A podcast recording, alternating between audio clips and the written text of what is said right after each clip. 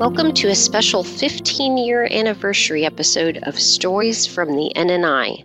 I'm Lisa Friedersdorf, Director of the National Nanotechnology Coordination Office, or NNCO. Today, it's my pleasure to welcome Dr. Sean Hearne, Director of the Center for Nanophase Material Sciences, or CNMS, at Oak Ridge National Laboratory. Prior to his current position at Oak Ridge, Sean was co director of the Center for Integrated Nanotechnology at Sandia National Laboratories. Both of these centers are part of the Department of Energy's user facilities or nanoscale science research centers. Sean, thank you so much for joining us today. To get things started, can you tell us a little bit about yourself and how you first got involved in nanotechnology? So, I really started life being trained as a commercial pilot. But along the way, I actually discovered that my real love was physics. And so, with that, as I was combining this interest in flying and interest in physics, it really led me to being interested in materials and applied physics specifically. And as I found that to be the most rewarding area for me, that very naturally led into nanoscience. As in the sort of late uh, 90s and early 2000, nanoscience and nanotechnology was just starting to be up and coming. And there was a lot of interesting new materials that were being developed as part of these nano initiatives. And so that's really where I had my focus and spent much of my science career. So I'm going to, I mean, you're currently at Oak Ridge, but I, I know that you spent some time at Sandia. When you look at the projects that are ongoing, can you comment on the ones that are most exciting to you? What I find really exciting is this transition from work in the laboratory to to being something that's impactful on society. One of the projects here at Oak Ridge that was actually um, just recently licensed by a startup company is around using carbon nanospikes to convert CO2 into ethanol. And the, the ability to do this is, is really remarkable as it can directly impact the world we live in, right? There's a crisis with too much CO2 being created and finding ways better than just stuffing it into the ground. Are there ways that we could actually use CO2 to the benefit of society? Is a particularly important activity that we should be working on. So this is just sort of one area which I'm very excited about because of this feedback loop of being able to, to study something in fundamental science. So this creation of, in this case, carbon nanospikes. And these carbon nanospikes, you put them in a, in a liquid environment, you apply potential, and they form an electrochemical gradient where the tip is a high field area. And it's at these high field areas that you can now get this reduction of CO2 into ethanol. So this is just one of the many examples out there of nanotechnology. Actually, I'll digress for a quick moment. You know, nanotechnology has really been around for, for thousands of years. One of my favorite examples is Damascus steel. So uh, Alexander the Great was claimed to have had a Damascus steel sword, and they were known for their incredible strength and, and hardness. But it wasn't until a, around 2006 when the team discovered that Damascus steel gets these mechanical properties, these fantastic properties from carbon nanotubes being embedded. So, though we only recently discovered how to do it, it's been actually involved in our society and impacting the world, you know, our world for, for thousands of years. I want to pick up on the comment you made about the nanospikes, the carbon nanospikes being licensed to a small company. Now, was that a company that was doing work at Oak Ridge or was that a technology transfer outside of the user base? It was a, a, technology transfer from outside of the user base. So this is a small business. I believe they're, they're located in Louisiana. And they recognized the technology and decided that it would be a, a great way for them to improve the possible ways which they have for converting CO2 into useful products. Can you provide any examples for how research that's being done at CNMS is being transitioned into the private sector? Certainly. The, the nanoscience research centers which CNMS is one of them, typically have somewhere between 5 and 10% of the users are industrial users. So these range from small companies to very large industries that they may or may not have in-house research capabilities. So they partner with the nanoscience research centers in order to really explore some area of fundamental science. And it's free for anyone to use these nanoscience research centers with the uh, understanding that the science that's discovered gets published essentially for non commercial activities. It's for this generation of knowledge for the world. So that's a fraction of the user base. The vast majority of the users that come to the uh, nanoscience research centers are actually associated with universities.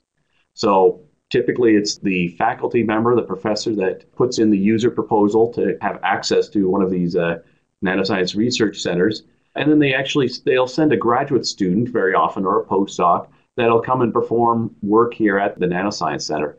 And that work can, you know, it could be coming for a single day to run an experiment, or it could be coming for a number of months to really dive into a problem. And actually, we've even had had students that have come and done their entire thesis, so all of their dissertation work at the uh, nanoscience research centers. So there's a number of different ways for uh, collaboration, a number of different types of groups that, that come here. Uh, also, the other national laboratories come and perform work at these user facilities. It's, as we say, it's open to the world to come and perform science for free. So, at the, the onset of the NNI, one of the challenges that was recognized was the ability to have access, as you mentioned, to cutting edge tools. And often these are too expensive for individual research groups or universities to buy on their own. Can you share your thoughts on some of the advancements that have been made in characterization or fabrication tools that researchers have access to through centers such as your own? Absolutely. You know, you, you really hit the nail on the head. The user facilities, it's about for one, having access to the scientific knowledge. So the staff that we have at the nanoscience research centers, they're really dedicated to developing new capabilities which they can offer to the community. So be that new scientific techniques or tool sets. One of the areas where I've seen just incredible impact is around electron microscopy. Oak Ridge and CNMS has spent a lot of time investing in and understanding EELS. So this is a electron energy loss spectroscopy, which is associated with a transmission electron microscope. And this particular technique we've continued to evolve and make it more sensitive. And you know, recently we've pushed EELS to the point where we can now look at a single monolayer of atoms and we can query individual atoms and not just be able to tell their atomic species, but we can actually look and identify their isotope. So it's an amazingly sensitive and refined technique where you can now, you know, I, I'm always awestruck by the ability to, for one, see individual atoms, but now to be able to fully characterize it. And then as an expansion off of that, using these electron microscope techniques, we're now able to essentially move atoms around. So pick them up as they may be with the electron beam and move them through the material and place it where we want it. So we can identify individual atoms, we can tell what their chemical makeup is, what their isotope is, and we can also pick and place them where we want them within the material. And it's an incredible confluence of capabilities that we have here at the nanoscience centers.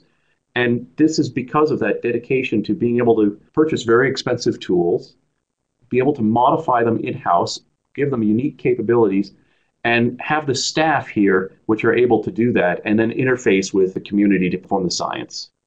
So, as the NNI is celebrating the, the 15 year of the signing of the 21st Century Nanotechnology R&D Act that really established the NNI, it's giving us an opportunity to reflect on how far nanotechnology research and development has advanced. And, and you mentioned the example of the capabilities of EELS and how far it has come. But nanotechnology, of course, encompasses so many different fields. What is the area where you feel there's been the most significant advances or the advances that you're most excited about? Well, so in terms of advances that have happened over this decade, you know, there's no debating when you look at computers. The current node for, for Intel is the 14 nanometer node. So you're looking at a handful of silicon atoms that are defining the, uh, the structures and the, the transistors that are in the current generation of computers. Another area where you don't have to look very hard at is energy storage, so batteries. I'm looking at nanoparticles in the anodes and looking at different electrolyte systems and simply just nanostructuring of both the anode and cathode and the polymers that are used as separators. These are tremendously impactful areas that we're continuing to see advances. You know, I certainly don't think that we've reached the end of where nanotechnology will be impacting energy storage, or as you start to look at other areas such as catalysts right? So the catalyst is an incredibly important area. You know, we talked a little bit earlier about using uh, carbon nanospikes as catalysts for doing this uh, CO2 conversion. But it's also incredibly important in areas such as ammonia. The creation of ammonia is, you know, it impacts food that we eat in the terms of fertilizer. Also, you know, thinking more broadly, just in terms of energy and the environment. There's so much work that still needs to be done for lightweight materials, for proving the, the strength and mechanical properties of them, just like the Damascus steel example. That now, as we're getting good at placing atoms where we want them. And so we spent the first 10 years of trying to understand what nanostructures are and how you can make them. And now we're starting to reach this point where we're placing atoms where we want them to develop new mechanical properties or chemical properties or you know electrical properties in these structures so being able to place them now and make new systems and, and, new devices is what I see where that forefront is. And it's not just being able to place these and making one active carbon nanotube, but really that forefront is going from making one interesting nanoparticle or nanostructure to now scaling that up to a point where we can do something useful with it. So, as we've had the opportunity to have conversations with folks about the NNI and reflect, one of the comments that we hear quite frequently is that the NNI has brought disparate researchers together. From the lab perspective, do you see that the nano centers bring people from different backgrounds together to address common interests? Absolutely. I think you made a very important point there. Nanoscience really bridges across so many different areas, be that chemistry, be it physics, be it electrical engineering. When I walk around the building here, I don't want to say it's impossible to tell what the individual's background is, their training, because we're all working on ultimately they're the same sort of things, working on exploring these different nanostructures, you know, nano devices. And it takes a wide variety of backgrounds to do that. There's a lot of, uh, you, you see this more generally in the materials science field as a whole it really is a nexus of different disciplines that takes advantage of the skill sets of each one of these different disciplines and brings it together. Now, one of the newest groups that you see really getting pulled in into the nanoscience community very strongly is the data analytics. As we're developing new tools for studying nanostructures and nanomaterials, we're now getting just such a tremendous amount of data that we're relying on experts in data analytics and data handling and data processing to really tell us what is there to discover. So we're even pulling into a much larger group. I'm sure that will continue to occur as nanoscience evolves and expands what areas it's impacting. So as we look to the future, you mentioned already the carbon nanospikes and the ability to help address carbon dioxide, which is clearly a significant world challenge. Are there other areas that you see a critical need to benefit society as a whole where nanotechnology is going to play a critical role? Absolutely. As you mentioned, more broadly, the energy landscape is a critically important area where nanomaterials is having an impact and needs to expand its impact. The best electron that we use is the one we don't use, right? So, in terms of efficiency, there's tremendous gains to be made still there using nanomaterials as there is on the creation of energy. One area we didn't really talk about is uh, biological systems. There's been a tremendous amount of work in uh, nanoparticles and or nanostructures in the biological world, and that's an area where, you know, in terms of medicines, in terms of mimicking of biological systems, there's still a lot of work that can be done and a lot more impact to, to be had. So, Sean, I want to thank you so much for taking the time to talk with us today. Do you have any closing thoughts that you'd like to share with our listeners? We've touched on a number of these different aspects of the user facilities that came out of the NNI. And, you know, I want to encourage people to take a look at these different user facilities that are out in the community, whether they're funded by Department of Energy or uh, National Science Foundation, because all these facilities have been funded for the scientific community to come and use. So, you know, we, we often talk about here at the Nanoscience Research Centers that we are free science come to us and let us help you advance what you're working on. That's really the message that I want to make sure that uh, your listening audience walks away from. You know, we, we're facilities, we're, we're here, we're paid for, we're open for the community to come and do science that ultimately improves the world that we're living in. Thank you for joining us today for this special 15 year anniversary edition of Stories from the NNI. If you would like to learn more about nanotechnology, please visit nano.gov or email us at info at nnco.nano.gov and check back here for more stories.